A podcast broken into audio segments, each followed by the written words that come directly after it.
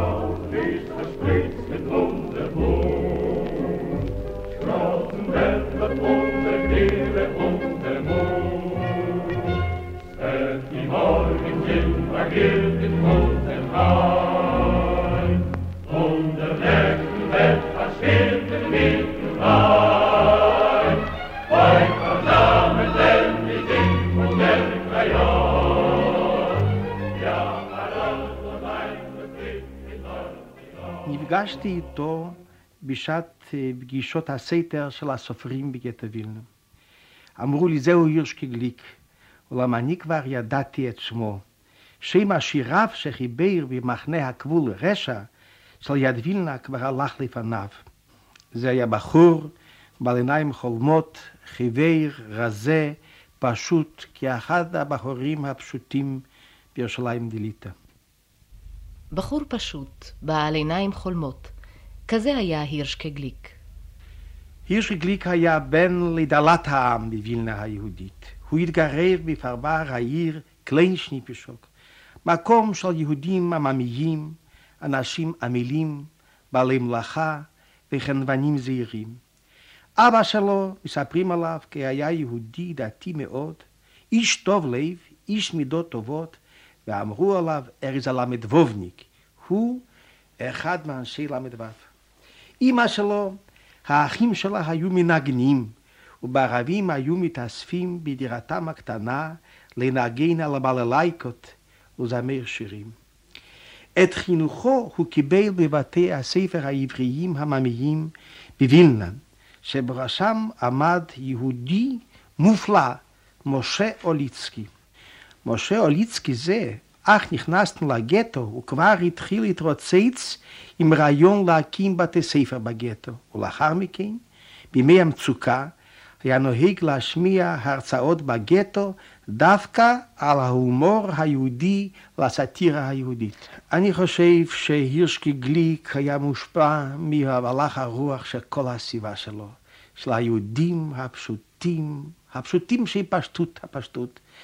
יהודים טובים, מסורים, נאמנים, עממיים, ובתוכם גם החינוך שהוא קיבל, והאטמוספירה המוזיקלית של הבית, כל זה נתן לו את הדחיפה לקראת השירה. כיצד התחיל הירשקה גליק בדרכו כמשורר? דוקטור דבוג'צקי מספר. שוחחתי עם חבריו ועם אנשי משפחתו, במקרה יש כאן בארץ מורה מאותו הרחוב, משה גוברין, אשר סיפר לי כי הירשקי גליק התחיל לכתוב עוד בבית הספר, בהיותו בגיל צעיר מאוד, ושיריו הראשונים כתב עברית. השיר הראשון נקרא עמק חיפר, ואדי חברית. אחר כך הוא עבר ליידיש. מדוע? וילנה הייתה אזי בירת יידיש.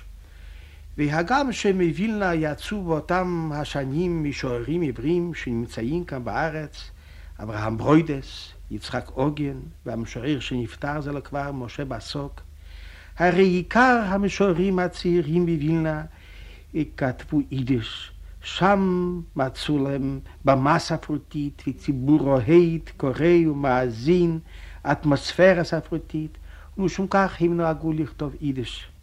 מתי החל הירשקה לפרסם את שיריו? הוא התחיל לפרסם את שיריו בגיל 17-18. הוא יצר את הקבוצה הזאת, יונגוולד, חורש צעיר. זה צריך היה להיות מין קבוצת משוררים המשך ליונג וילנה, וילנה הצעירה, אשר ממנה נשארו בחיים וידועים בספרות המשוררים אברהם סוצקבר בישראל, חיים גראדה בארצות הברית, פרץ מירנסקי בקנדה, אלחנן ווגלר בפריס. ויצר כתב עת יונגוולד, הוא התחיל לפרסם את שיריו. ואני זוכר שהשיר הראשון שקראתי שלו הסב את תשומת ליבי אליו, פתאום ראיתי פסוק שכזה, יחוב עמול גטרוים צו זיין ההלד פלה לגנדה. חלמתי פעם חלמתי אי פעם להיות גיבור אגדה אהיה, שבתוך חכתו בת ים נלכדה. אולי את סוד החיים לי תסגיר.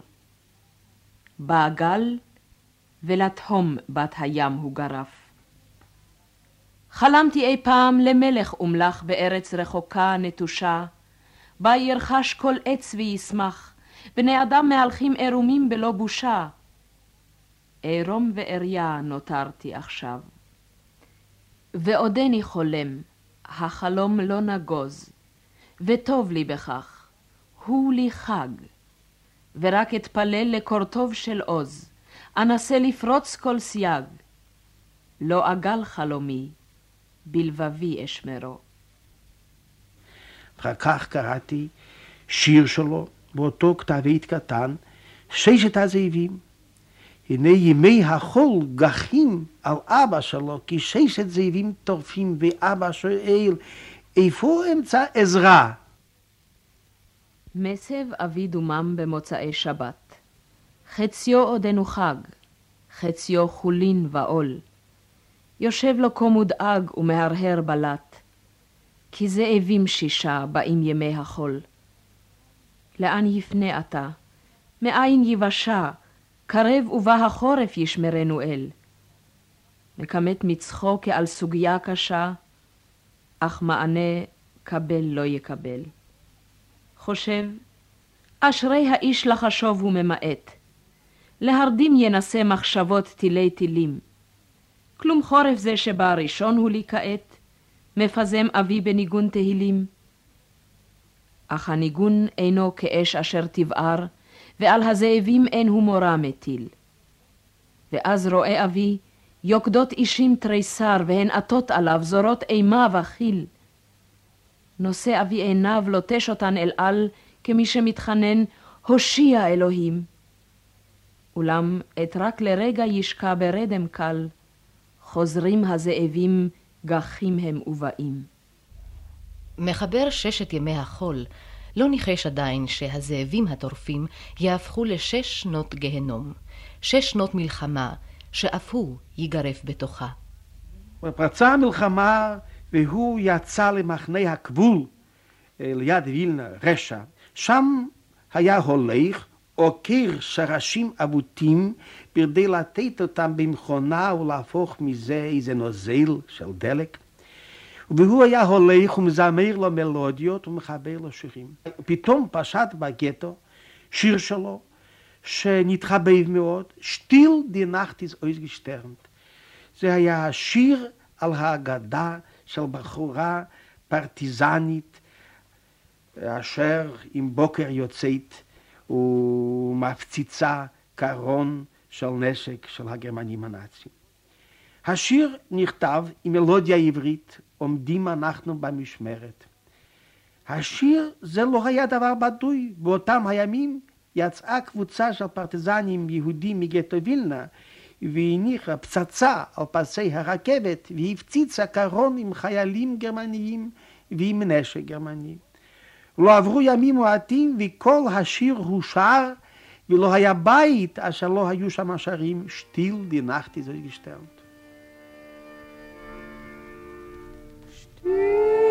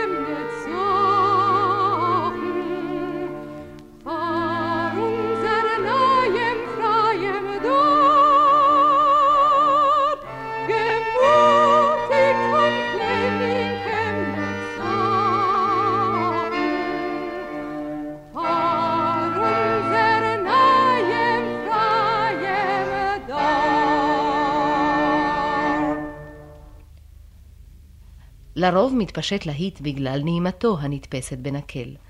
אך שטיל די נחט איס אויסגשטרנט התפרסם על כי מילותיו דיברו לליבו של כל איש מתושבי הגטו. כך קרה גם לשירו "אל נא תאמר הנה דרכי האחרונה". יש שמועות שונות על תאריך כתיבת ההמנון הזה. החברים ששרדו בחיים מאותו מחנה הגבול רשע מספרים שהוא כתב את השיר הזה ב-1942 במחנה הגבול רשע. זו הייתה התקופה אשר התנועה הפרטיזנית התחילה לצמוח בגטו וילנה, כמו בכל שאר הגטאות, והנה עלה בידו באמצע לכתו בעבודה ובשורות לחבר שורה אחרי שורה את אותו השיר שהפך להמנון הנוער בגטאות ומחנות הריכוז. החברים היו אוהבים בערב לשיר את השיר זוגניש קיימל, על נא תאמר נזו דרכי האחרונה. ובמחנה, אה, מפקד המחנה הנאצי היה אה, פאניקה, היה גבר גרמני גבוה, אכזרי, סדיסט, ובשעה שהלכו מהמחנה עזרי למחנה האחרון, גולדפילדס, נתן להם פקודה, תשאירו את השיר זגניש קיימל. אם כן, כולם הלכו ושרו, ובתוכם מחבר ההמנון, ובראש הלך הסדיסט הנאצי, וכולם שירו את שיר הפרטיזנים היהודים.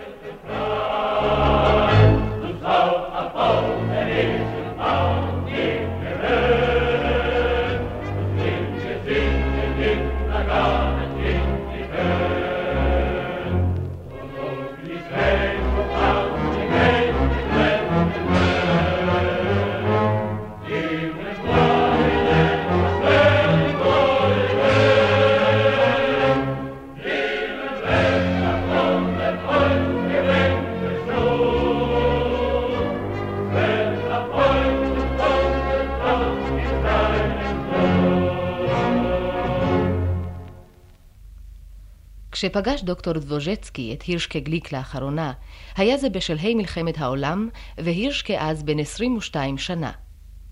לאחרונה פגשתי אותו במחנה הריכוז גולדפילדס.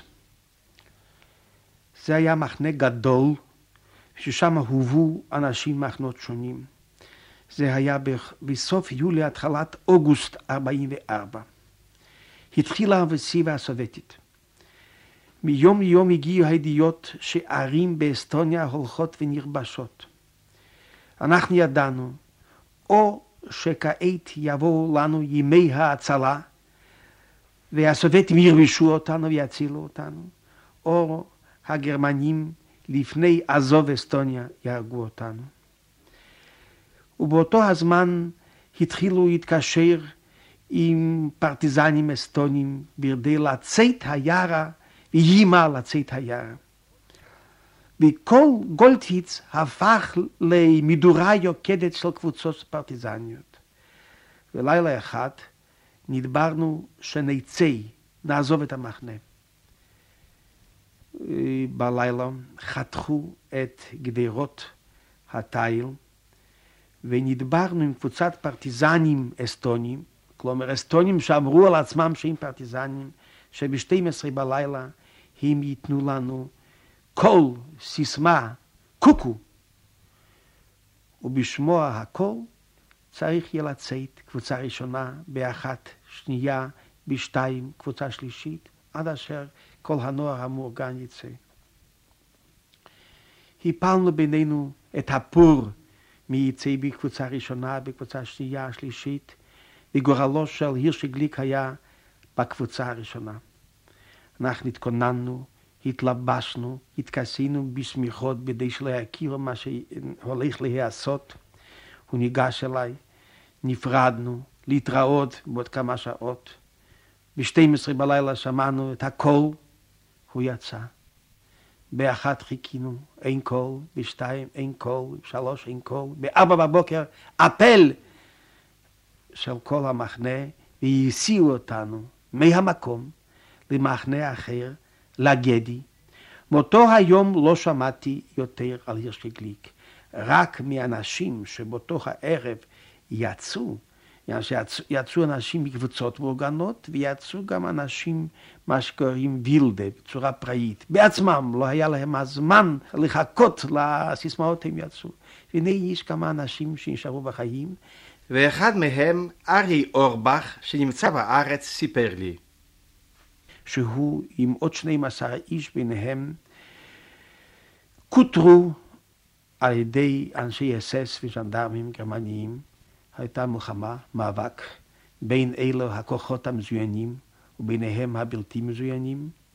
והירשקי גליק אה, מחבר השיר על נא תאמר, הנה זו דרכי האחרונה, יצא ככה לדרכו האחרונה.